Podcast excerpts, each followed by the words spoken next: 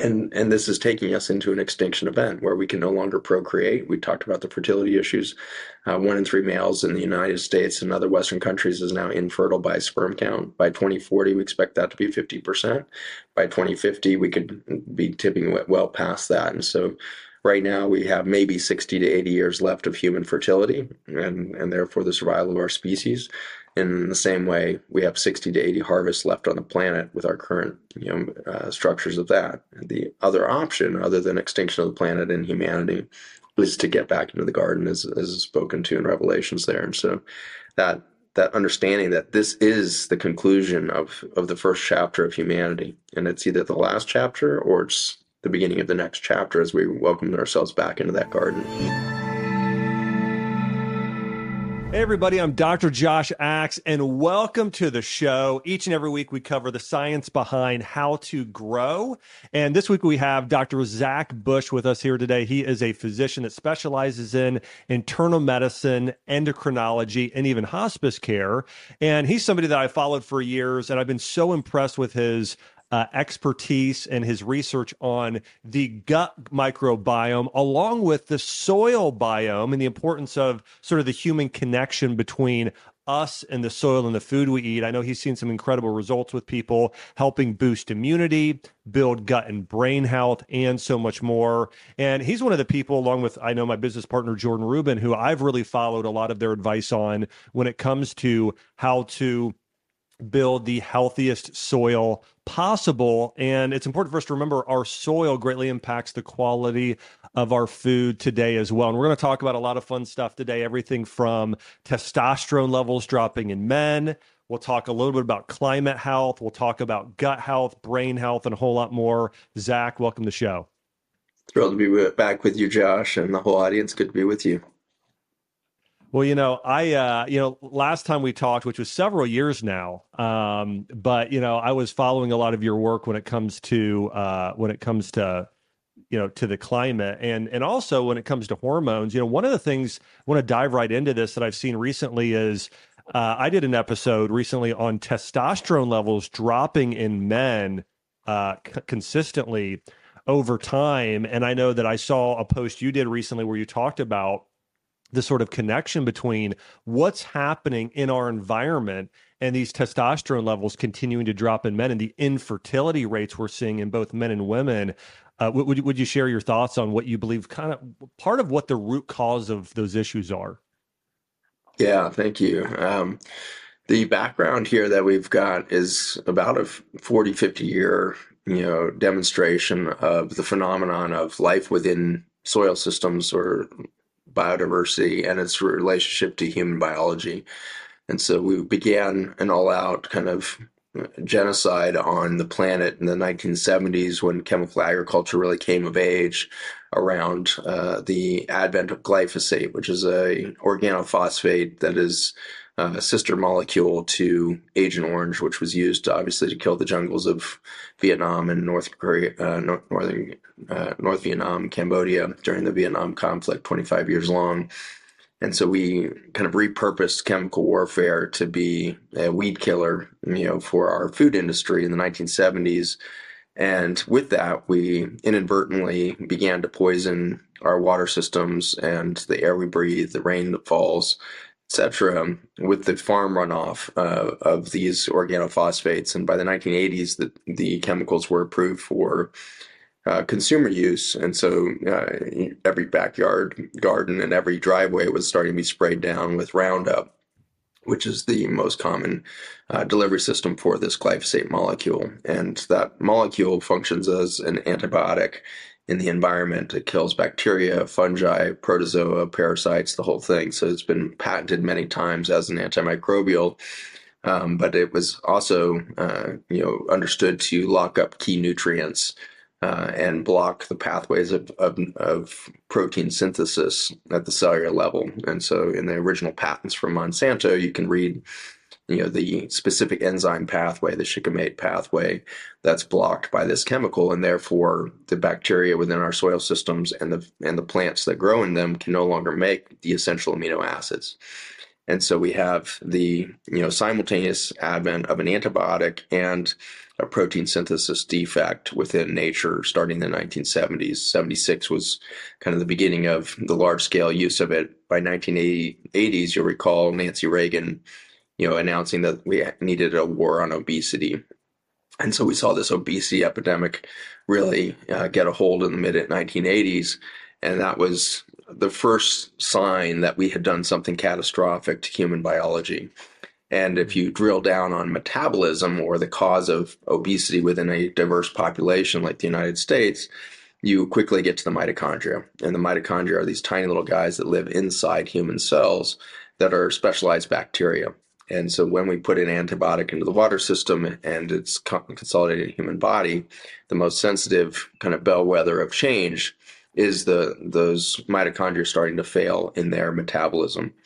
And so my laboratory over the last 10 years has been really specifically working on the effects of glyphosate on mitochondrial metabolism and the solar the cellular polarization or the ability of nutrients and water to move across uh, systems and so that or across organ systems so eh, absorbing nutrients from gut to vascular system from your vascular cell system to the cells themselves those things are all broken by glyphosate as well. And so you've got multiple levels of, of defects that were set up. As you look at that phenomenon of a dropping energy level within a population, obesity is only the first symptom. And then a few years after that, as you accumulate fat within the liver, condition called fatty liver, you start to get that mm. pre-diabetes and diabetes phenomenon that by the 1990s was you know really raging through the environment of the United States and other Western cultures that had adopted our agricultural system. Tail end of, of that, with that chronic inflammation, the gut lining, and the like, you end up with autoimmune disease. And so by the mid 1990s into the mid 2000s, that decade was really the harbinger of a really big new crisis, which was gluten sensitivity, gluten allergies, um, full on autoimmune disease due to gluten, which would be called celiac disease and then, of course, the thyroid conditions coming after that. And by the time 2006 rolls around, we've got one in four girls by the age of 12 with antibodies to her thyroid gland in the United States. And so, this advent of autoimmunity, you fast forward another 10 years and you un- uncover the neurologic conditions, autism, Alzheimer's, Parkinson's really accelerating from 2006 to 2016 in a dramatic way. And then, of course, the cancer epidemic behind the neurologic system uh, leukemias, lymphomas, bladder cancer, liver cancer, thyroid cancer, all of them going, you know, hockey sticking throughout the, the 2010 2020 range. And then on the tail end of, of that decade, you see the collapse of uh, fertility and gender identity. And the, the failure of both fertility and gender have to do with the way in which the body regulates uh, hormonal expression testosterone in males, estrogen in women, based on the stress level or metabolism, metabolic capacity of that organism. As metabolism falls to a certain you know threshold, the body switches off fertility, which is an you know, important protective mechanism. If you don't have enough energy to heal yourself, you certainly don't want to put the energy into offspring you don't want to have a bunch of babies in, in a famine, for example. So when there's prolonged energetic stress on any organism, it's going to decrease its fertility naturally. On top of that is then the poisoning of, of sperm, ovum, and the rest by the chemical agricultural system. And so it's this bilayer of chemical disruption of protein synthesis that allows sperm to be motile all the way down to you know other deeper issues that you would find uh, in the environment with you know the, the, microplastics and the like disrupting the endocrine system further. So metabolic stress environmental stress psychosocial stressors layered on top and you end up with this collapse of, of vitality within the gendered you know system of of the male axis of testosterone the female axis of estrogen and that is a crossing. So when you put those two you know genders under the same stress estrogen goes down in women they start overproducing testosterone which causes polycystic ovarian syndrome which is the most common mm-hmm. endocrine reason for infertility in a woman and then you know counterpart the male drops testosterone and starts converting it to estrogen and that leads to that decreased you know gonadotrophic you know formation of of motile sperm and you get decreased muscle mass decreased expression of the whole male uh, phenotype and all that. So that's kind of our last 40 or 50 years which is all related to this drop of metabolism due to the widespread use of antibiotics in our food and water systems. Uh, it, it's an incredible summary, Zach. You know, I, I think that uh, one of the things that really hit me as you were going through this whole th- th- this last 50 60 years is just it's a there's a domino effect right it's one thing leads to another leads to another leads to another and you named off so many chronic health issues, the things that people are suffering from today, everything from autoimmune disease to cancer to gut issues to infertility and so much more. And so again, and, and there and there are reasons for it, right? You talked about some of the different stressors. And obviously there's a lot of these environmental stress stressors that you know we're we're all exposed to today. And and and I actually want to I want to jump into some solutions, then jump back to a little bit more of the history here, some things we can do environmentally. But when you have somebody, let's say somebody's watching this and they're one of those, it's let's say it's a woman and she's got PCOS and we have a you know a man sitting beside her and and he has low testosterone. What are some of the things that they can start doing? What are some of the biggest needle movers of things that they can eat, lifestyle, remove, some of those things that they can do that would start making a difference for them? Yeah, it's an interesting um, world in which my science has been unfolding in the last 10 years because of what we're finding is the same thing that's going to be good for re-kickstarting your endocrine system is the same thing that's good for getting a farm field back into order. Uh, in both cases, biodiversity is the secret code to life. And this is something that was a maybe a concept that I would have had, you know, 25 years ago. Um, but it's become really gospel to me. Like now know that life on Earth does not occur without this code of biodiversity built into it. And this dates back, you know, four billion years of you know energetic history on the planet here as life has has emerged. Biodiversity is a description of the amount of energy production you you have in the body ultimately and the body cannot produce in a monoculture environment. And this is the same phenomenon a cornfield mm-hmm. that f- fails, you know, in its fertility as a cornfield when you plant one crop year on year with with you know this monotonous behavior.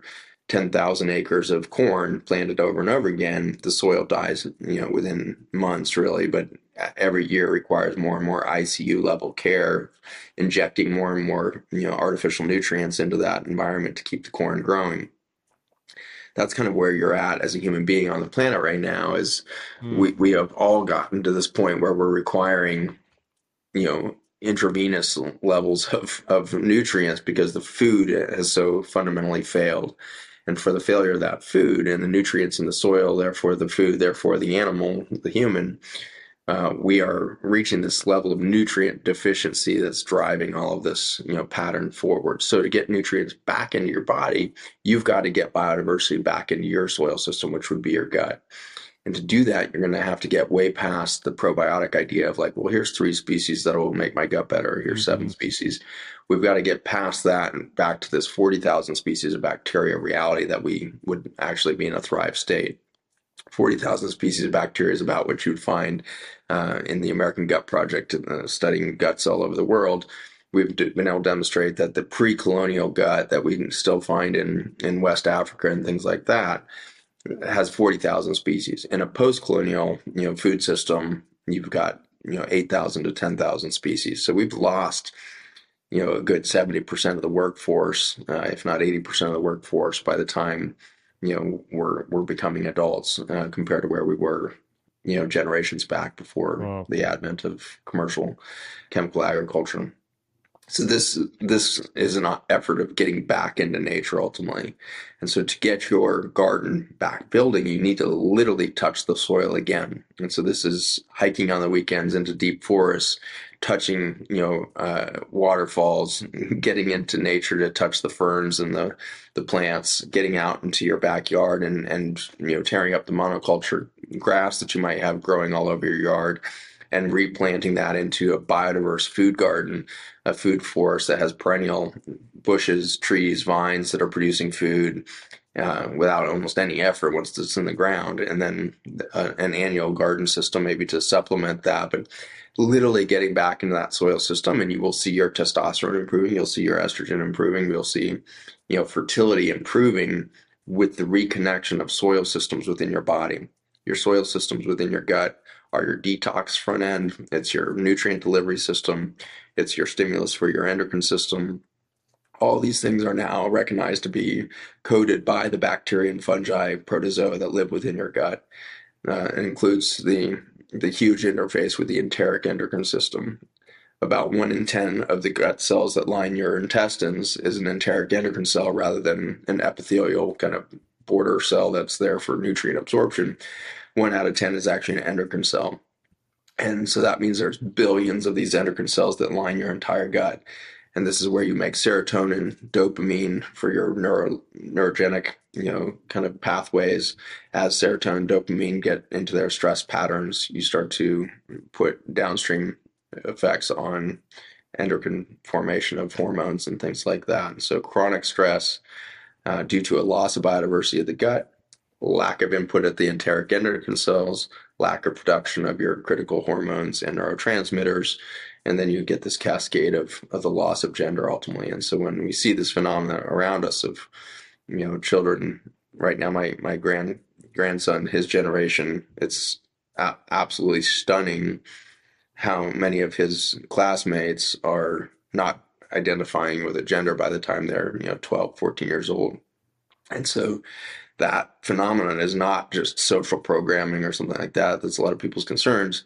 I think it, we need to come to terms with the fact that this is a biologic phenomenon of a loss of gender because in utero those those hormones are not present in the ratios to commit the brain to one pathway or the other.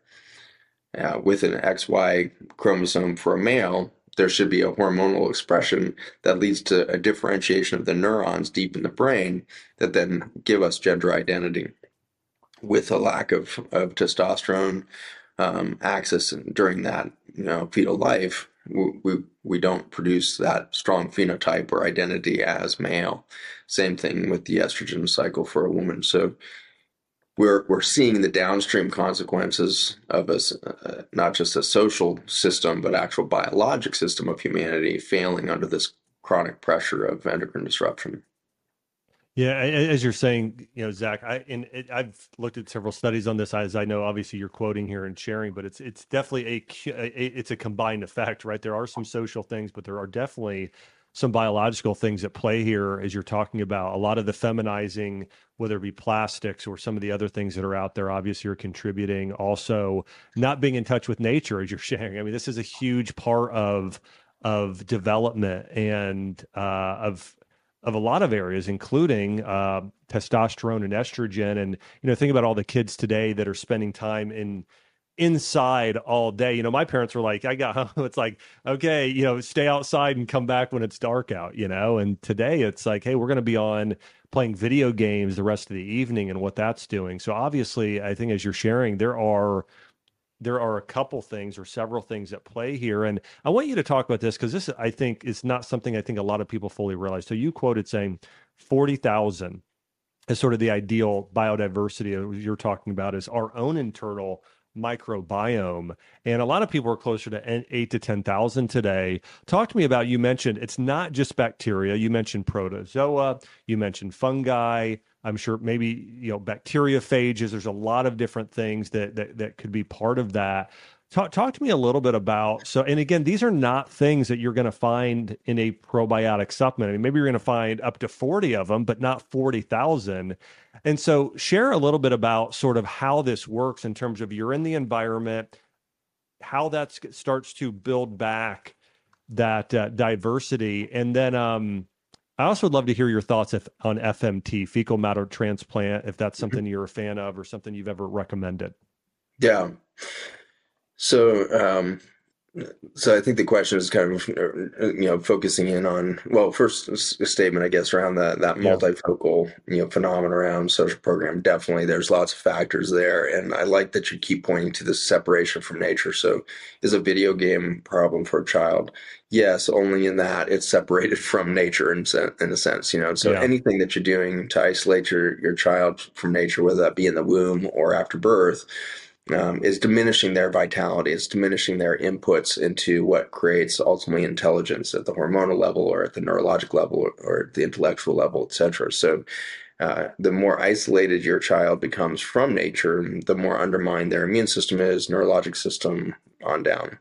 And so I think that's a good way of, you know, looking at all things because there's, you know, it can be almost overwhelming when you start to look at the challenges of getting a kid, you know, off of video games or off of their processed food or whatever it is, can start to feel like, oh my gosh, how can I make a difference? And if you walk away from this conversation realizing, actually, it's super simple. I just need to create an experience in which nature is kind of naturally imbued into every part of the day. And so mm-hmm. if you transitioned the morning routine from, you know, arguing over what the kid is going to wear to an experience of first thing in the morning, everybody's, you know, got their cup of tea or their juice or whatever they're doing, and then they're out in the garden for 15 minutes to, to do a quick harvest, and those nutrients then end up in the school box or something like that. Those are something that would immediately mm-hmm. change your the vitality and longevity of the children that you're raising. And so those simple tools and it's not simple it's, it's it, i guess on one level it's like okay that's a decision of the family to start a garden do all these things our nonprofit teaches you know a garden club that's like kind of gardening 101 if you've never had a garden super simple course it takes you a few weeks to go through it with your kids uh, or you can just do it on your own if you want. But you know, getting the whole household back into the idea of how simple it is to have something growing that then is an interaction point for nature, and then just getting the family back out into environments, whether it be hiking on the weekends or you know outdoor projects, you know, building things, whatever it is. So it's this this change in mentality of like it's what we can add into our kids' lives rather than what we have to take away. If we go into life saying, "Well, I can't take away all these things from my kids because they are addicted to these things," it, it is an, a zero sum game. You can't win that one. But if you're mm-hmm. thinking, "What can I add into my child's life rather than take away from them?" I think quickly the kid starts to to diversify their experience and their preferences simply change over time. Uh, and and time is okay. It's all right if it takes time to move through it. You mentioned the protozoa and other organisms. It is kind of incredible the scale of the microbiome. And so we, you know, if an ideal 40,000 species is your bacteria, and when you then look at uh, the protozoa, you're up around 400,000 species um, kind of thing. And then if you look into the fungi, you're now probably at a couple million species uh, wow. of fungi out there. And so it is a startling amount of ecosystem that actually makes the earth work. And, and it really is the, it took that level of diversity to get multicellular organisms to happen. So for an earthworm to occur, you have to have that level of ecosystem diversity to create enough nutrient availability detox pathways, metabolic pathways, protein synthesis pathways, genetic intelligence. The genome is so huge.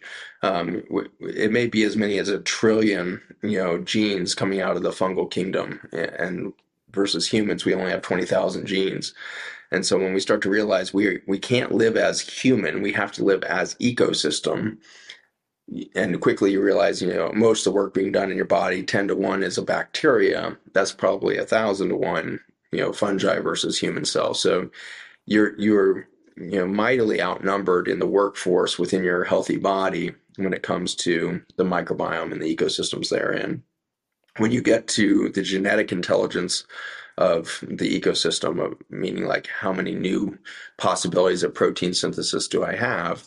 Now you're talking about viruses, exosomes, bacteriophage, all that.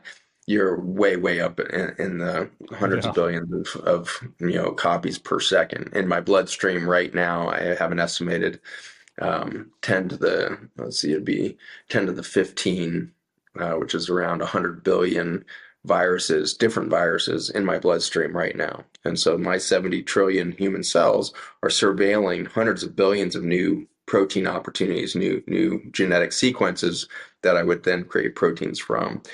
So I am the original gain of function laboratory in the sense that my body is constantly looking for that gain of function opportunity to say, oh, there's there's something I can use. And this model that you and I, Josh, were taught in medical school of viruses come attack us and they take over a human cell, replicate themselves until the human cell explodes. Like it was such a nasty war type, mm-hmm. you know, invasion mentality that we were taught about viruses. We now have to completely revise that model and it hasn't been revised. Unfortunately, that's still taught in every school and med school in the world.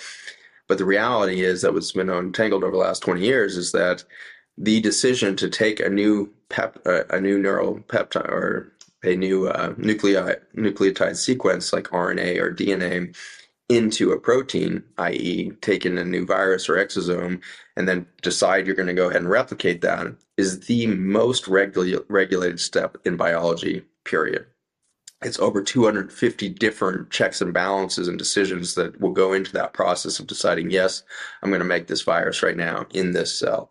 And then each cell will decide that. So you have 70 trillion cells individually deciding, am I going to take up this protein? And so when you see you know a virus widely taken up by the body. That means the body has done something to recognize a new opportunity there a new protein that's going to to take it into some different resilience different pattern of vitality in the future. And so a viral infection as we've named them is actually a genetic upgrade. It's a it's a decision by every cell to upgrade its genome. And when we look at the human genome deeply we find out that we have integrated deep viral genes into our our our genetics uh, over time. The human genome recognized to be just shy of twenty thousand genes now. Those twenty thousand genes, over fifty five percent of them were directly inserted by an RNA or DNA virus. Uh, eight percent of those g- genes were inserted by a retrovirus like HIV.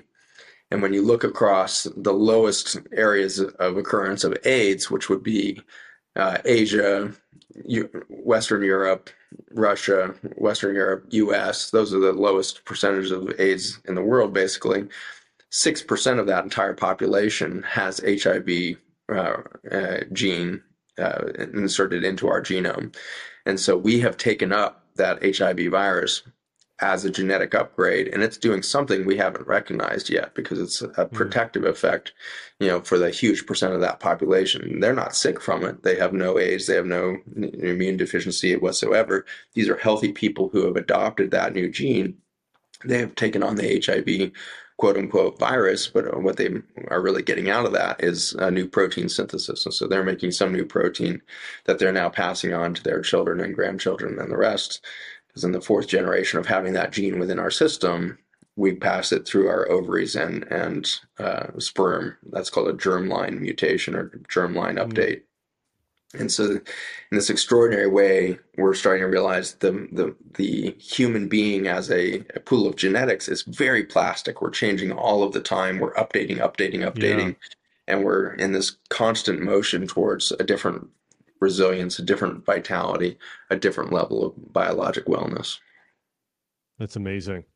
You know, one of the one of the um, well, I'm switching gears and I'm going to jump back here because there's something I didn't want to forget to sort of mention to you because I thought that this is something you uh, I'd really love to hear your thoughts on. So when I was writing a, I, one of the first books I wrote uh, was called Eat Dirt, and so this book was a lot about, I mean, you can imagine, right? It was very much about sort of what you're talking about, being very connected to the earth, that criticalness. It's like, you know, even, even every, you know, the major world religion is we came from the dust of the earth, from clay. Like we, we are, I mean, we are made of the substance of the earth. Like we're, there, there's a deep spiritual and biological connection there. And with that, you know, one of the things I started coming across was um, like there was a study out of Japan and they found that uh, you know, people who who eat seaweed, the Japanese, they digest seaweed better than a lot of Westerners because they eat it all the time. And they started going through in some of these studies they came across as this sort of natural immunization. And today, I think when people hear the word immunization, they their their mind just immediately jumps to vaccines. But the reality is, when you're connected to nature, as you're talking about, there's a level of natural immunization that occurs, right? Even think about like some people, you know, we've heard heard sort of the old ancient uh, remedy for allergies is raw local honey or bee pollen. Well, why is that, right? So I would love to hear your thoughts on this process of. I don't think people think about that often. Is I should be naturally immunizing myself on a regular basis, but what are your thoughts on that, and then how would that that that work for people? Yeah, this is you know similar pattern that you'll see throughout uh, our current medical science and current kind of worldview of you know nature against mankind is our our belief, and I think it does have spiritual underpinnings. Uh, you know, just as as scriptures, you know, almost from every religion on the planet say that we come from the earth, and you know, i.e., the soil itself. It also says that you know we we've got this incredible you know story of of rejection from the garden. So we we got some point in our mm-hmm. you know spiritual identity we got rejected from the garden and it was i think that is the root cause of human behavior as a whole is this wound within us that think we were rejected from nature and therefore we are against nature and it's against us mm-hmm. and if you look at colonialism and all of its pattern, patterns of empire building empire collapse extractive economies extractive you know technologies all of these i think root back to the belief that we we are rejected by nature and this is so deeply held that if you look up the word nature in the Oxford English Dictionary, it says that it is everything in the earth, minerals, you know, flowers, plants, animals, everything except humans or anything humans have created. And so all the way down to a definition within na- nature, within the English language, we have excluded humans and everything that wow. we do. And so that is a deep, deep subconscious wound within us. And it's not until we come back to the possibility that we were actually made of nature and nature is speaking can, through it. Can, can, I say something, Zach, too? I think is so profound. Like if you if you read the the Christian Bible, it starts in a garden in the first chapter and the last chapter the second last chapter it's we end in a garden city i mean it's the you know yeah. it's bringing us back to this garden so it, can, it is. and that's that's our decision now is either we go ahead and walk into our own extinction where we are the existential threat to nature because of our divisive warlike behavior towards that nature where we demonize viruses we demonize um, the very you know structures within us that that build life you know, for a long time we demonized bacteria, and you know mm-hmm. everything was about antibiotics, and antibiotics was the new wave of the future. And then we find out we're killing nature through that, and then it's antivirals, and so the whole HIV/AIDS you know story got cooked up, and so now all viruses are bad and are attacking us, and all this, and so we continue to to make nature against us at, at nearly every level and and this is taking us into an extinction event where we can no longer procreate. We talked about the fertility issues. Uh, one in three males in the United States and other Western countries is now infertile by sperm count. By 2040, we expect that to be 50%. By 2050, we could be tipping well past that. And so, right now, we have maybe 60 to 80 years left of human fertility, and and therefore the survival of our species. In the same way, we have 60 to 80 harvests left on the planet with our current you know, uh, structures of that. The other option, other than extinction of the planet and humanity, is to get back into the garden, as, as spoken to in Revelations there. And so that that understanding that this is the conclusion of, of the first chapter of humanity. And it's either the last chapter or it's the beginning of the next chapter as we welcome ourselves back into that garden. And so it really is a deep belief within ourselves that we aren't loved, that we aren't enough, that we are, you know, sinners or whatever it is. That that continues to plague us in our storytelling. And I think in our current behavior, where we think we are against everything, we, we do live into that that, you know, kind of extinction level hell that that we're creating for ourselves on this planet. It, it, it, it's a really important mentality that either we're against everything or we're to live in harmony with these things, right? I mean, that's it's a it's an incredible perspective. That's scripture right there for you. In in every yeah. indigenous culture that I've spent time with over the last you know ten years is has stories that in this exact two decades we're in, somewhere between 2012 and 2030, in that time period will be the end of humanity as we know it, and there will be a rebirth of a new humanity. And so, whether you can go to the Achuar tribe, which is the very last indigenous people to make contact with with industrial world, 1996 was first contact. They live in the you know uh, sacred headwaters of the Amazon in Ecuador and Peru, uh, all the way down to you know uh, Africa and, and your deep San, uh, Khoisan people there that have a hundred thousand year history, or over to the Aboriginal people in Australia. Uh, all of these nations, uh, the First Nations uh, within North America, same stories. And so we are coming to the end of this epoch, which might be measured by a 70,000 year period. And in this in this ending of the epoch, uh, we, we have brought ourselves to our you know prim- primordial you know knees as far as our capacity to be here biologically. And I think spiritually is in parallel with that. We've lost all underpinnings of our spiritual spiritual identity. I think as a as a peoples, and for that we see this you know beautiful opposite and, equal reaction to all of that darkness, which is humans all over the planet are are feeling this new vigor, this new sense of self, this new sense of self identity emerging, a new spiritual sense of, of connectedness, a new reality that we aren't not only not separate from nature, or the garden, we're not separate from one another. We are one species expressing mm-hmm. itself biologically on a planet that is either going to go back into a regenerative rebirth or finish out an extinction cycle before that rebirth. I personally would love to stay and play. I'm very curious about what we become if we're willing to play in harmony with the adaptation that we are capable of of embracing within ourselves.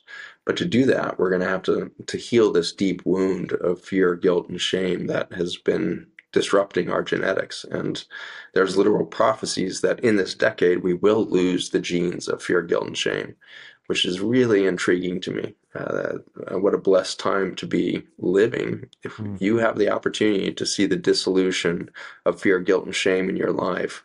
What is that life going to look like next year? What are you going to express as a creative human being?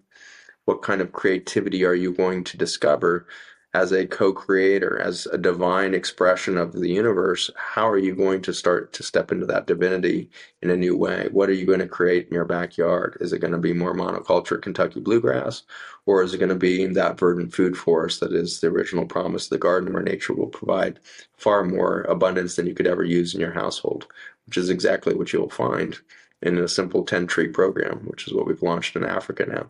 10 perennial food producing trees vines or um, bushes in, in your yard can put you and the seven generations after you in a food sovereignty state where there is no such thing as starvation. And if there's no possibility of starvation, then, then you have a new economic you know landscape in which there is resilience and, and regenerative capacity creative capacity within every single household in the world so there's huge deep deep opportunities here for us to to rethink not only our relationship but also our creative expression. Are we going to build cities the same way we have built them in the last 70 years? Our cities are designed with the belief that we are against nature. And so we build, yes. you know, these isolation chambers with air conditioning, heating, you know, artificial water systems, and, and we isolate ourselves from nature in these buildings. Are we going to design that same way or are we going to bring the garden back into our lives in all kinds of fundamental ways? I love it, Zach. Yeah, there, a few things are hitting me now. One is a lot of this has to do with our identity right? If we know we have an identity that's connected to the creator and connected to what we're called to do here on earth, which is make it a heavenly place, turn this entire planet into a paradise, a food forest in a way. I mean, at least a big part of it. I mean, it's pretty, you know, I, uh, I did a episode recently on, um, uh, on architecture and how oppressive it is today. A lot of the sort of, uh, um, modern buildings, they almost feel like you're in a a prison, they feel unnatural. Versus if you would go back and look at the workings of Michelangelo or some of the sort of artwork there, it has this sort of deep divine meaning to it. Where today you'd say, well, what does that mean? It means nothing, even the artwork today. And so you know, I, I love. I'm a big uh, C.S. Lewis and J.R.R. Tolkien fan. So you you know when you read the Lord of the Rings and you're reading about Rivendell or Lothlorien or these places, basically these are garden cities. Even the pictures of them, it's like everything is. It's made of stone and wood and things that are natural, built into the side of a mountain with waterfalls and like the entire thing is a garden. You know, I think about Solomon, who is known as for by some that are sort of you know, have a biblical worldview, the smartest, uh, wisest person that's ever lived, and he created one of the seven wonders of the world, which was a they called it Solomon's the his garden city, right? And so, anyways, I love this idea of us living very connected to nature. And I, you know, I was thinking about this. Chelsea and I, when we did our honeymoon, we went on a honeymoon to St. Lucia and uh, we were, you know, we we were like in the side of this mountain uh, in St. Lucia, which is just everything was natural. There was no air conditioning, everything was just open because the climate allowed for it, right? That tropical climate, like, and a breeze was coming in. We were never too hot, we were never too cold. There was no air conditioning in the Caribbean.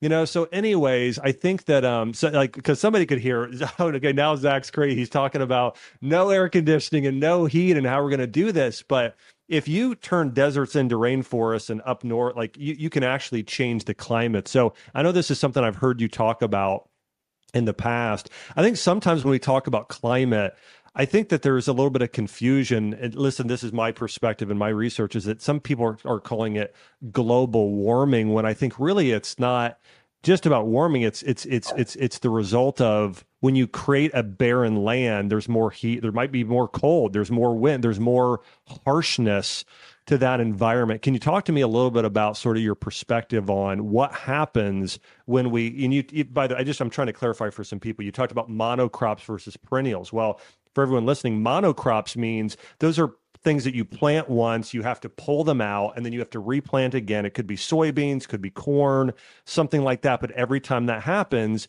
you're pulling nutrients from the soil, you're releasing, you know, carbon versus perennials are you're planting a walnut or an apple tree or berry bush and they just grow naturally every year. You get a so so not to not to answer the question for you, but I'd love for you to share just a little bit about your thoughts on sort of climate health. Yeah, this is one of my biggest passions and interests scientifically. So um, I started a nonprofit called Project Biome that's working on understanding the the entire planet as a biologic entity. And so, how does how do we start to understand the organism of Earth?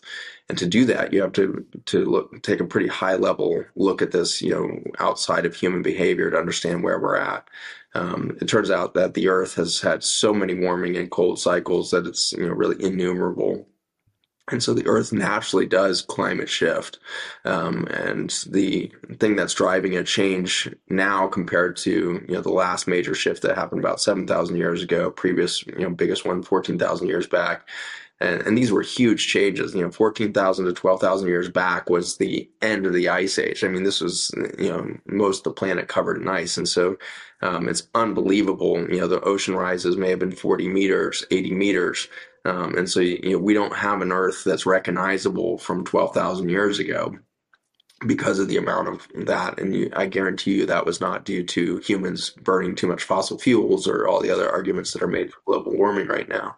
And so yeah. we we have to come to terms with the fact that the planet naturally is always changing, just like the human genome is always changing. Biology is always iterative, never frozen in time, never reaches some pinnacle of health and then declines from there. It's always up regulating. And extinction has always been one of the hallmarks of the most explosive creative events on Earth. The last big extinction 55 million years ago, dinosaurs ruled the Earth. Ferns and palms were the only plants on the Earth. Suddenly, extinction happens, dinosaurs are gone, but behind is left a viral record. We start to secrete every organism on Earth, whether you're a dinosaur or a palm tree or a microbiome in the soil system that got got killed during that. You know, was the root of that extinction. That extinction happened due to the death of topsoil, just as almost every extinction will.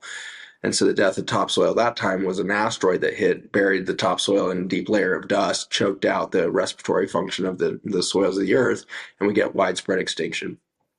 This time we're killing out the soil systems through chemical or agricultural rather than an asteroid, but we're repeating history 55 million years back by our current behaviors. And that's not due to creating too much carbon and warming. It's due to a loss of biodiversity and respiratory function or mm-hmm. metabolic function of soil systems. So what's driving current extinction? Same thing that last, drove the last extinction. Between those two extinctions, our current sixth and the last fifth extinction of the planet, were many, many warming and colding, you know, cold cycles. CO2 levels, you know, way over a thousand uh, when the dinosaurs were thriving before the last extinction. So CO2 in the atmosphere has not mapped with extinction events. In fact, they seem to map really well with some of the most verdant green cycles of the Earth. And I believe that's what the Earth is preparing for mm. with all the CO2 in the atmosphere. When you kill mm. topsoil, it cannot breathe. So the CO2 ends up, you know, outside of the, the, the planet as soon as the soil recovers, as soon as we stop chemical agriculture, the soil will take a deep breath in and we will have the greenest planet that we've perhaps ever had in 4 billion years because so much of the carbon has been brought to the surface of the planet through wow. ExxonMobil, mm. BP, all the oil companies pumping all those deep carbon sources back to the surface of the planet. Mm. Whether you you know can come to terms with it or not, our biggest mistakes, the things that have most poisoned the planet, are the things that are preparing this planet to go into its most generative cycle. That, I believe, is the code of God. There is grace built into every single element within the universe. And so, what is God? I think it is a intention for an iterative expression of beauty. And so that intention that is set for more beauty no matter what had to build a physical realm, had to create a space in which any insult, any sin, if you want to think of it that way, any attack is always flipped over and turned into the best thing. It is turned into the generative force for the green future. So this green planet that's about to to burst is already taking advantage of the mistakes we've made as humans as we've undermined mm-hmm. biology at a deep, deep extinction level.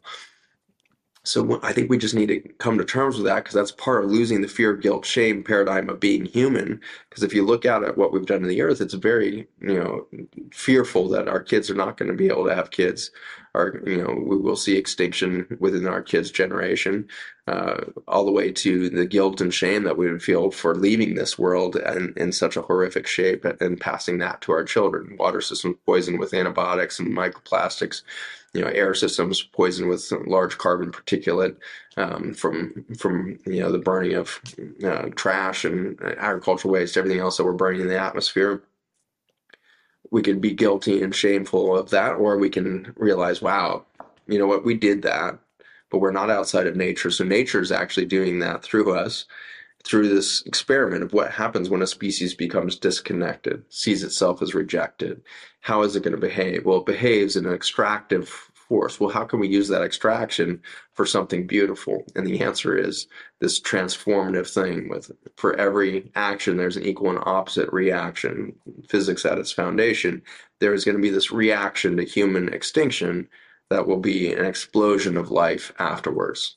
Dinosaurs yep. became birds, wow. mammals, and the like. Palms and ferns became wildflowers, deciduous trees, and the like. And so beauty overcame or actually came out of extinction. The next iteration of life on Earth is going to be more beautiful, more biodiverse, and more adaptive than even today. So I'm very curious to see what is the jump from dinosaurs to humans wow. and from humans to what? What is this paradise about to be? And I do believe you're right. I think that all scriptures from all walks of life and all indigenous people keep speaking to the fact that there is something coming that is more beautiful, more spectacular. The New Jerusalem is described in in uh, Revelations there. And I think the point that's interesting to take there is New Jerusalem actually arrives here. It's not like we have to mm-hmm. leave the planet to go find heaven. It's here. And so I think there's been this deep you know lesion within the judeo-christian mind and the judeo-christian storytelling that we can live however we want. We can trash the planet. We can do whatever because we're we're waiting to get taken off to heaven. I think we really need to to deeply correct that behavior and start to realize that it's actually here. This is the this is the place in which our spiritual identity has merged with our biologic identity. And we need to realize that there's something more beautiful trying to emerge at both of those levels yeah, you know, th- there's a couple things that stick out to what you shared with me, Zach, and and I, I want to say too, I you know, I probably have a little bit of a different philosophy in terms of whether whether the world is you know hundreds of billions of years old or it's six thousand years old. I do think that there are, um, you know, I I do think a few things that you're sharing with me. One one thing that stuck out to me was uh, that that I was really thinking about is it's we're not living by design. I mean, that's that's that's a part of the core of the issue is if we, we're designed to live a very specific way, and that is being perfect in character and virtue. And if somebody is perfect in character and virtue and love and compassion and generosity and all of those things, then uh, our actions are very different than they've been. You know, the other, you, you know, um, and and that'll lead to this garden city. This will lead to you know a lot of the things we're talking about. And the other thing is is that um, you know, even the word sin means missing the mark. It's missing the design, not living, you know, in alignment there. And I think that that's a, you know, important thing that I think that we're really, again, there are, there are things that we are missing the mark on and I think that part of it has to do with. By, by the way, part I hadn't heard anybody bring up some of the stuff you in the way you brought it up before, and I think it's just so good of that. You know, like it's an identity issue. Like if we're living, if we feel like we're the outcast, like if if we align with the thing of, hey, we're the outcasts, we have guilt, we have shame, we decide to live in that in that identity of, hey, we're, we're the outcasts, we're you know we just need to live with the shame and guilt and fear versus no hey you know what like there's grace like we've been you know like like there's this sort of renewal and we're children of god it's a very very you, you, act differently when you have a different identity right your identity and what you believe about god what you believe about the earth what you believe about yourself what you believe about others i mean there are people who think that you and I that that humans are a virus to the planet. And the reality is, is the that that with our help, God says, subdue the earth and multiply. Like like God God told Adam and Eve, like, hey, take this garden and make the entire earth a garden. So we're not we're not the virus. We're actually the we're called to be the people that turn this whole place into a paradise. And I think our our idea around our role of well, no, people are a virus. No, people can be the we're the gardeners. You know, we're the people here called to be the gardeners. And when we're the gardeners, we can create a garden city. Like we can redeem this entire planet. We can indeed redeem people. It's really an amazing erasing mindset around that. I want to shift gears a little bit to some really practical things I know that I've heard you share before about even even things. So one, I, I love your advice on we need to be connected to nature, right? So getting your kids out gardening, going on hikes as a family in nature, like getting exposed to those things, just getting exposed to the earth on a regular basis. I think it's a it's it's a wonderful. Uh, I I think it's you know I I remember um, anytime if I'm outdoors all day, I will sleep that night like a just a champion. You know, I think that's something pe- people don't understand this. I just want to say I think it's the most underappreciated area of health that you've called out here. And this is why I love your messages.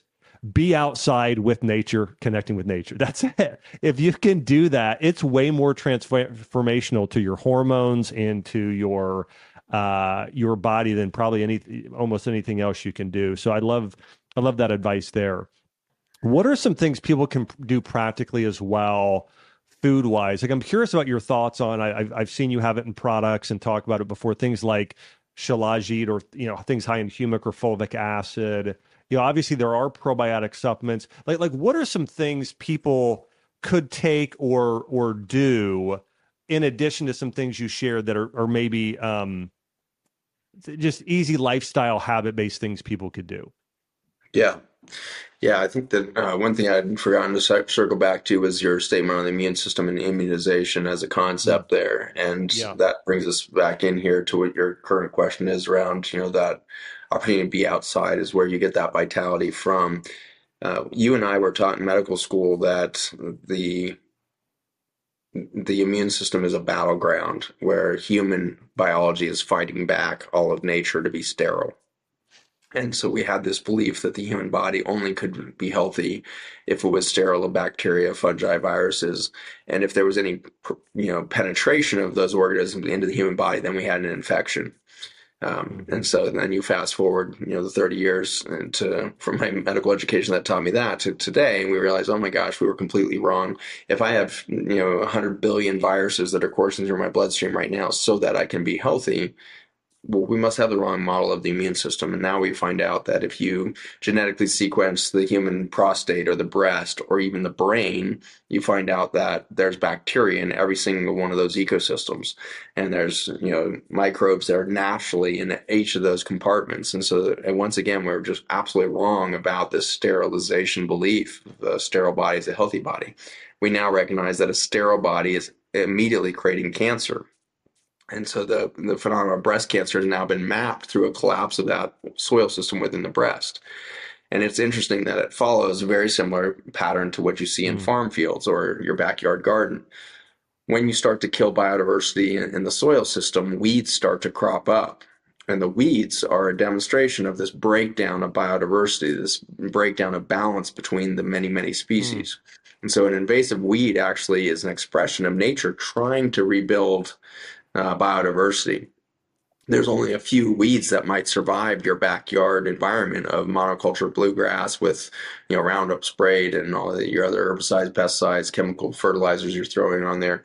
And so, in a farm field today, or or your backyard, it, there's only a few species that can start that process of rediversification. So weeds crop up. And so then we say, well, the weed is the problem. So we go and kill the weed or we pull the weed and we say this. And mm-hmm. we've then taken away nature's you know, recovery system. And so, in the same way, the breast starts to express uh, methylobacterium radiotolerans, which is a, a, single organism that, once the microbiology of the, the breast is damaged, that single bacteria starts to proliferate to try to rebuild the soil system. And so we were recognizing by the these studies were 2012 14 kind of time frame started to recognize that breast cancer the, the breast that harbored the cancer had a lot of this methylobacterium radiotolerans so there was a new theory at the time that oh well maybe this bacteria is causing cancer um, because the other breast when we looked at that one had very little if any uh, mycobacterium radiotolerans detectable. So it was pretty clear that it was related to the breast cancer. So okay that must be caused it then they did the study to uh, correlate the amount of bacteria versus the aggressiveness of the cancer. And what they startlingly found was absolutely the opposite of the premise, which was the more of this this methylobacterium radiotolerans presence, the less dangerous that cancer was. But if we went in and started treating this woman with chemo and antibiotics and everything else, and that bacteria also was killed, then this became a metastatic stage four cancer and killed the woman very quickly. And so it was this demonstration of, oh my gosh, nature's always trying to do the right thing. And when we see nature appear as the weeds in the field or mycobacterium in the breast, that's nature showing us a pathway back to health, showing us that diversity mm-hmm. needs to get reintroduced and we need to support that rather than try to kill everything. We need to start to foster life rather than kill everything. And so, in the end, as, as you know, too long of a description as, as usual, but in the end, what we are finding is that the immune system is not a battlefield, but actually a relationship. It is your foundational relationship mm. to health, to vitality, to nature itself. And so your immune system is there to build a healthy relationship. It's the handshake with every other species in the ecosystem and saying, Hey, I recognize you. You're Pseudomonas. Come on in. This is me. I'm human. What I think you're going to be really helpful over here in my kidney meridian here. So you come over and you help there. Oh, hey, mycobacterium, we need you over here. I'm human. Therefore, you're going to show up in this ecosystem. So it's this incredible ambassador to the world wow. is your immune system that's making these new relationships all over the place to say, hey, I need, oh, you're that one that does that detox pathway. I'm covered in poisons right now from a bunch of herbicides and pesticides that I've ingested over the last 30 years. So I need you. Actually, the bacteria that you need at that point, ironically, or perhaps yet another telltale sign of our mistake thinking nature is against us, is the Lyme spirochete. So Lyme disease is not actually the attack of a spirochete on the body. Borrelia burgdorferi actually is one of the bacteria that cleans sulfur compounds out of the body, which the human biology can't do. We only can clear carbon structures from the body. And so to have this other species come in that can detox the body over a period of time is actually the path. And so Lyme disease is not an attack of Borrelia, it's Borrelia coming to detox a body that's been poisoned by its environment. And so we're wow. going to find this again and again that all disease that's been attributed to a bacteria, a fungi, yeast, or candida, you know, is a big one that's always mentioned out there. These are not pathologies. These are nature trying to rebuild its relationship to the human within. And if we start to realize, ah, the candida is there because there's a lack of microbiome, then we can start moving towards these fundamental changes. You mentioned mm-hmm. fecal uh, transplant as a therapy that kind of came online in the last 10 years. It's pretty amazing that here we can take complex ecosystems from one human being and put it into a human being that's been largely sterilized from too much antibiotics, too much chemicals in the food, chemotherapy, whatever has decimated their ecosystem. We can rebuild that a fecal transplant only lasts for about three weeks, and so it diminishes mm. very quickly if you're not reinforcing that that treatment. So what I've moved away from in my clinic is trying to do the short term fix and really starting to build lifestyles that that build a resilient and regenerative, yeah. you know, soil system within your body for good rather than just for three weeks. And so sometimes the fecal transplant may be necessary, but in uh, stunning uh, studies, there was three studies that were published back to back in Cell, which is one of our most rigorous peer-reviewed science journals, uh, in September of 2018, and it showed the impact of fecal transplant versus placebo versus probiotics on the, the human microbiome following you know damage from an antibiotic. So the humans and the mice, also in another study, but regardless of the animal, once given two weeks of antibiotics, they lose about 80% of their biodiversity. And so you can imagine we start with just 8,000 species. After wow. two weeks of antibiotics, you're now down to maybe 1,000 or 2,000 species. You're now just crawling along with very damaged soil. The fecal transplant uh, uh, arm of those studies was collected before the antibiotic exposure. So you're basically giving back the individual their own microbiome before mm-hmm. antibiotic uh, damage. They recovered very quickly. Within three weeks, they were back to normal. Interestingly, the placebo recovered within four weeks. Just putting the, the individual or the animal back in the environment in which they lived before the antibiotic, they recovered within four weeks. So fecal transplant may be slightly faster, but ultimately it showed us that the environment and our daily touch of our environment is what codes for our baseline microbiome. This wow. is very exciting because there's going to be times when you are probably exposed to an antibiotic insult. Could be something like an antibiotic from your doctor or the herbicides, pesticides in your food. Could be alcohol. Could be anything that sterilized your body. Your body put back in its environment is going to recover that ecosystem within four weeks.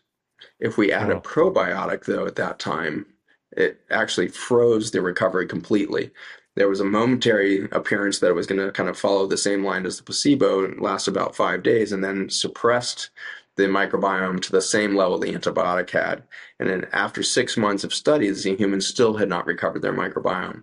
So the micro, this this monoculture effect of planting three species over and over again, corn, soybean, wheat, in a farm field destroys biodiversity, therefore it just destroys the recovery of soil systems. In the same way, three species, three bacteria, and billions and billions of copies in your probiotic is dumbing down that ecosystem to the same level that the antibiotic had caused. And so this is a demonstration that the immune system is there to build a relationship.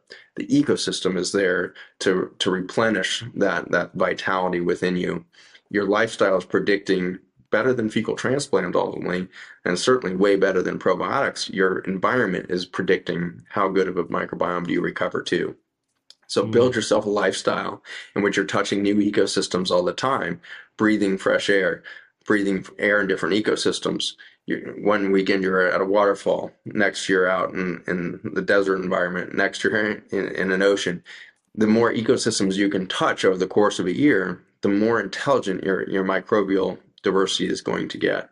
And this includes animals as well. Having pets in the home has been uh, shown to, to improve longevity in every study ever done. It used to be said, well, it's because of the, the, the decrease in stress that they cause. And there's this whole social argument for why then we discover the microbiome, find out that the dog microbiome is damn similar to the human microbiome.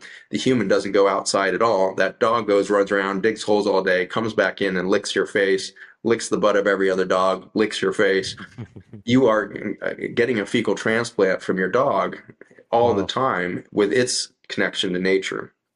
If your animal is separated from nature and never gets to go outside, it's going to have a much less effect on your overall, mm. you know, biologic, yeah, you know, wow. thrive state. So connect your ecosystem of the family, of the home, back to nature. If your kids aren't outside, make sure their dogs and cat are outside and get them integrating back into that soil system again.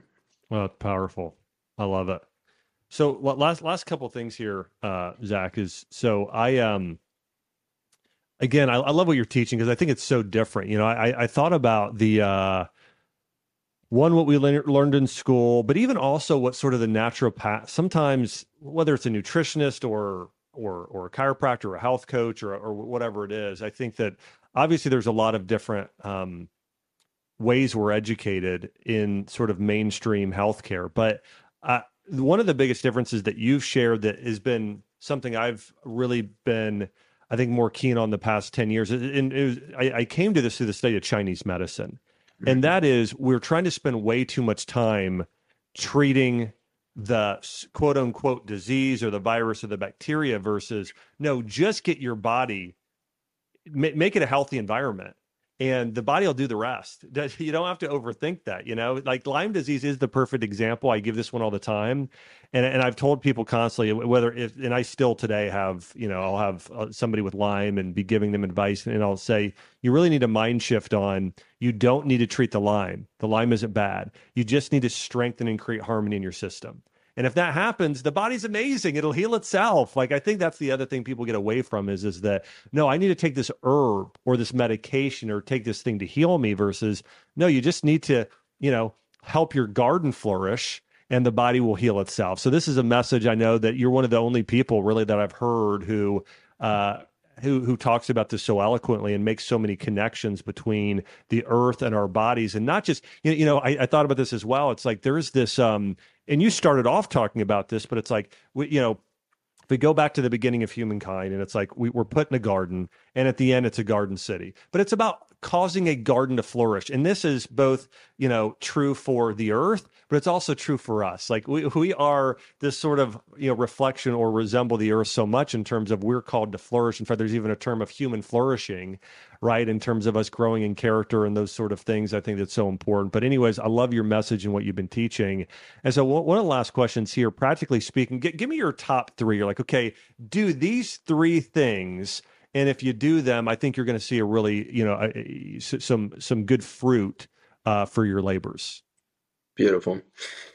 Yeah, so uh, over the last 14 years, you know, uh, starting this at the University of Virginia and then ultimately exiting the university in 2010 to start a nutrition center for reversing chronic disease and then, you know, running that clinic for over 10 years and then finally closing that this last year, replacing it with an eight week program with one on one coaching that was achieving greater ends than I ever did in clinic has been kind of my my last 15 years in a nutshell. And that that course is called Journey of Intrinsic Health.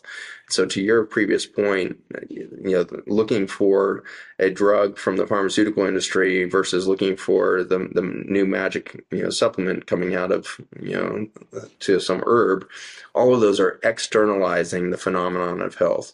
And so the journey of intrinsic health recognized that, my gosh, it is all from within and we need to heal from within all of the time.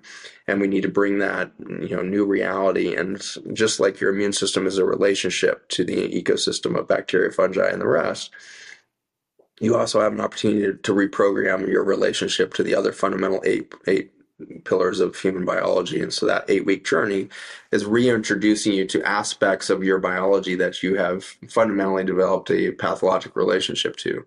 And these are things like breath.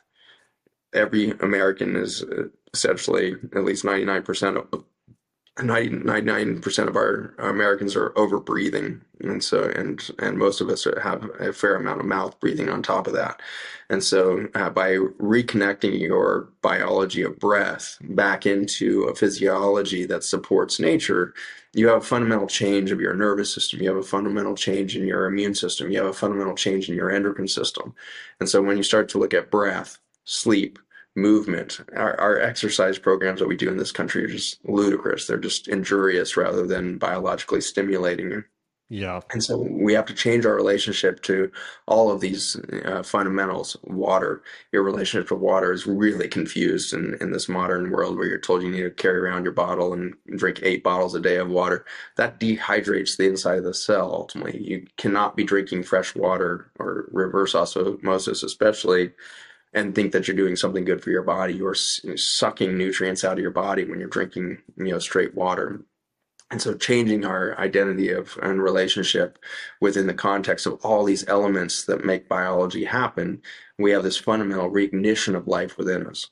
And my favorite thing about this whole, you know, eight week journey is that the very first one is what is your core identity? And that is the most mm. powerful kind of transformation of the whole eight week journey begins in week one when you realize you haven't just externalized health or your health programs, you've externalized you. You don't know mm. who this is outside of your definitions of dad, you know, uh, boss, employee, you know, community member, PTA whatever list of identities that you've taken on to kind of assuage your sense of value to your community has externalized your actual value. You actually, as scripture tells us, are a son of the divine, son of God, if you will, or a, a daughter of, of the divine. That that reality is so deep and it's so critical to the ways in which we start to show up in this world for this new rebirth if we don't start getting down to that core identity, then all the other things we do are selling us short because we're ultimately mm-hmm. chasing the wind on who we are. So connecting to that core identity is the toughest thing that I've ever done. It's something I continue to wake every morning with that challenge of can you be right here, right now? Before you step into all your roles that you're about to do in the day, can you be here right now, you? And can you be in that sense of peace, that sense of creativity, that sense of capacity, that sense of beauty that actually must be there if you are born of this nature, which is to say the universe, which is to perhaps say the divine or God itself. And so if you are really a living being, lion, human, whatever, if you are that being, then what are you here to express? And I, and I think that the lion never showed up to be an oak and a, a member of the PTA. You know, the nature always shows up with this super powerful clarity of its identity without any fear, guilt, and shame of its role in the ecosystem. And I think that's true for a bacteria, to the oak tree, to the lion. Nature is given this capacity for knowing itself. And for that, it has an incredible capacity to give so much. And it flourishes with such power.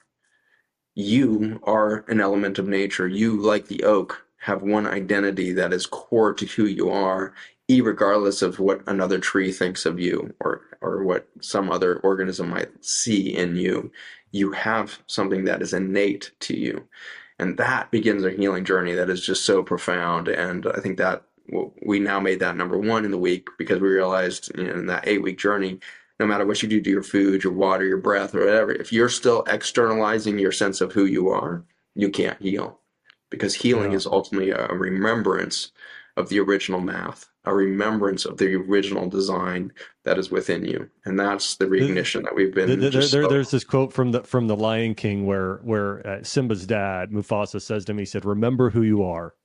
You know, it's the whole key that identity. Anyway, just remind me what you're sharing, and I think it's it's it's foundational. It's so good. That's the beginning of health ultimately, and so find yourself in there, and then move through that. And so there's lots of ways to reconnect. Um, you know, from a you know, bias, you know, huge bias standpoint here, but for the last, you know, 12 years, our, our biotech lab has been producing these soil supplements that, um, you know, I think make obsolete the whole probiotic story of you need these bacteria, you need this. What we found in our biology lab is there's actually only two things that predict, predict the vitality and longevity of a cell in a petri dish, let alone in a human cell. That cell has to have connection to communication and it has to have connection to water. And so dehydration and loss of cellular communication are the hallmarks of an aging cell. And there's a lot of new science around something called senescence.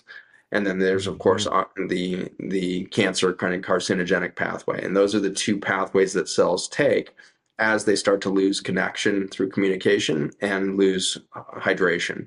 And so senescence is kind of these bogged down, stagnant cells that can no longer repair well, but they also just kind of chew up energy without doing anything for you anymore. So it's like having, you know, 17 storage lockers of all the furniture you never use anymore and you're paying $2,000 a month for storage that's the aging process. You're no longer repairing the cells that are active because you're spending so much money or, or energy mm-hmm. in trying to maintain the storage of all these senescent cells.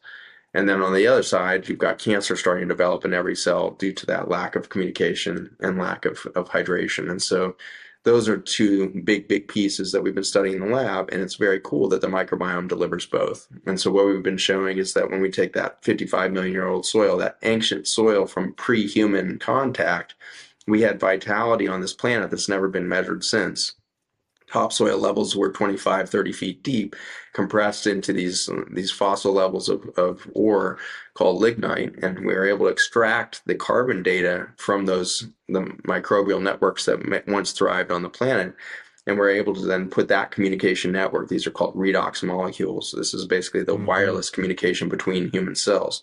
And so when you take that wireless communication network from ancient soils and put human cells in touch with them all kinds of crazy stuff breaks forth in the petri dish or the human being consuming those because what you're doing is you're invigorating cell cell information transfer. And when cells communicate they begin to repair at a rate you've never seen before. And you know whether I, I guess you're right you, uh, people differ on the age of the earth here but whether you're you're 6000 years or 55 million years in your understanding of the timeline of earth pre-human soils were deeper than they are today. No matter how good your garden is, it's not at a pre- prehistoric level of, of topsoils yet.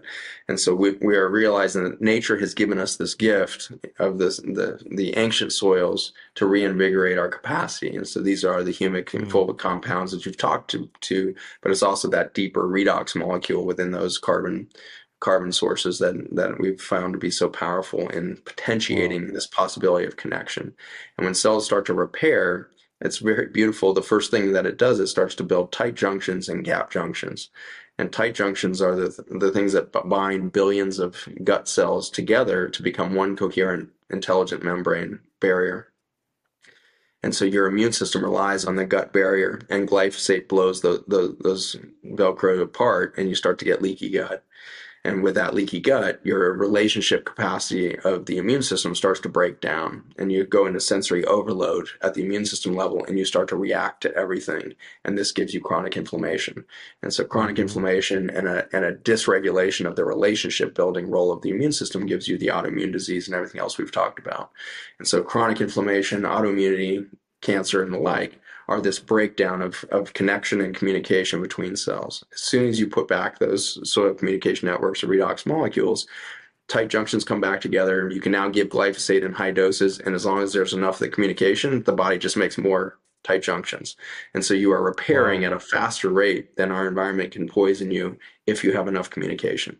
So the, that communication network, all of that science is on intelligenceofnature.com and take a deep look at that. And then journeyofintrinsichealth.com can get you connected to the eight week program if you want to kind of jump into what it looks like to, to be supported in a community around that. Um, and so that community connection is the same thing that we see at the cellular level. As soon as you start that, you know, cell cell communication, tight junctions and gap junctions. Gap junctions are the fiber optic cables between cells that share resources. And so that's the first thing biology does. And here we are at Journey of Intrinsic Health, and we find the same thing. We have a community platform.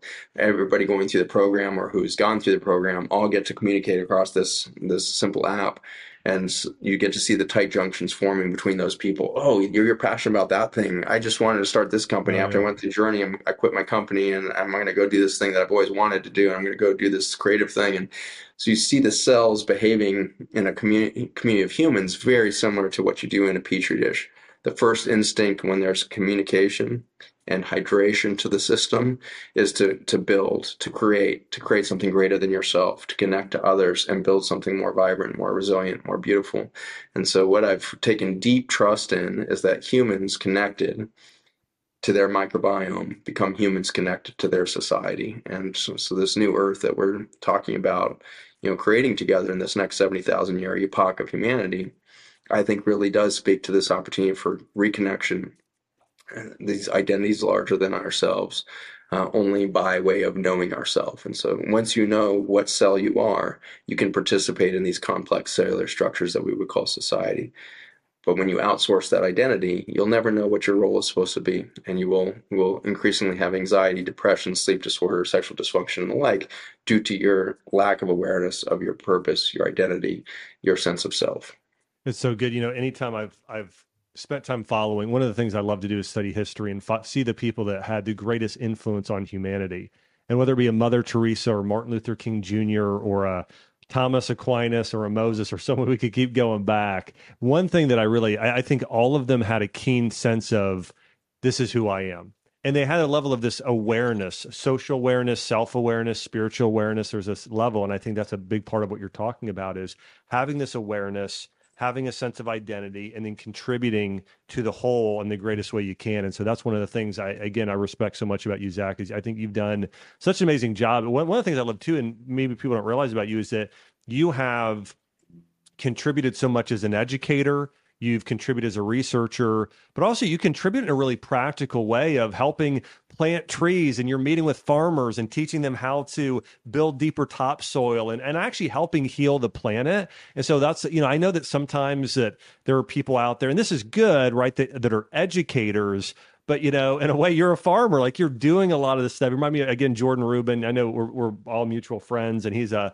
a good friend of mine too. In a similar way, it's like farming, like doing practically a lot of these things as well. And so that's one of the things I've always really admired about you is you're not only a man of really, uh, you know you know, of intellect and great words, but also man of action. And so I want to say thanks so much for sharing your wisdom today. Thanks so much for all you're doing. I want to encourage everybody to, you know, check out a couple of the websites that Zach shared. He's got a program. He's got an incredible community that's focusing on rebuilding health, but also rebuilding the health of the planet. And also, I, I love your posts on social media. Vani Hari and I were talking about you the other day. And uh, I know we both follow you on Instagram. And so I also want to encourage everybody follow Dr. Zach Bush on Instagram. Again, that's Dr. Zach Bush. You can find him on social media too. always po- posting a lot of enlightening information there. And uh, Zach, thanks so much. Thanks for the wisdom, and thanks so much for for coming on today. Thanks so much for having me. Yeah, if you want to tap into the that future of the food forest of the world, uh, farmersfootprint.us is our our effort towards creating that that resilient food system and and that Garden of Eden back here uh, in the United States, and then globally, if you're interested in that whole organism approach to how Earth goes back into its generative cycle and it really gets back to the beginning of where did life occur. And interestingly, it's going to again scope with a lot of what you see in Scripture. It all comes out of that first meridian in Africa, and so we're working on reinvigorating that first meridian that runs from South Africa up into uh, Scandinavia and that seems to be the birthplace of all biodiversity on the planet. And so, while we need to certainly heal this country for our own, uh, you know, independence to persist, which is severely challenged right now as a country. We are really on our knees in regards to food sovereignty. We have no food sovereignty in this country. We grow very little of our food. We are yeah. bringing far too much of it out uh, from outside. So rebuilding food sovereignty in the U.S. is, is far more of a desperate need than than I think 95% of people realize. But jump in for farmersfootprint.us. Our goal is to create such a vibrant so, uh, soil system that we can put our own supplement company out of business over the next 30 years. We really believe that the earth could be more verdant and vibrant than we can possibly imagine with with this collective effort. And so uh, we really need, could use your help right now, uh, end of this year and everything else, to to spike a, a, flag in the ground for your family to say that you want to be part of this movement. You want to jump in to to be part of this sovereign future. Uh, for Earth and for humanity to express this new beauty. So, jump in with Farmers Footprint be honored to have you there. Awesome. Thanks so much, Zach. Hey, thanks everybody for watching. I just want to say so grateful for you. And also, hey, if you're watching on YouTube, let me know what is your biggest takeaway from the wisdom that Dr. Zach shared with us today. Uh, we want to hear from you in the comments section. And thanks so much, Dr. Zach, for for being with us. Thanks for everybody. Have a blessed week.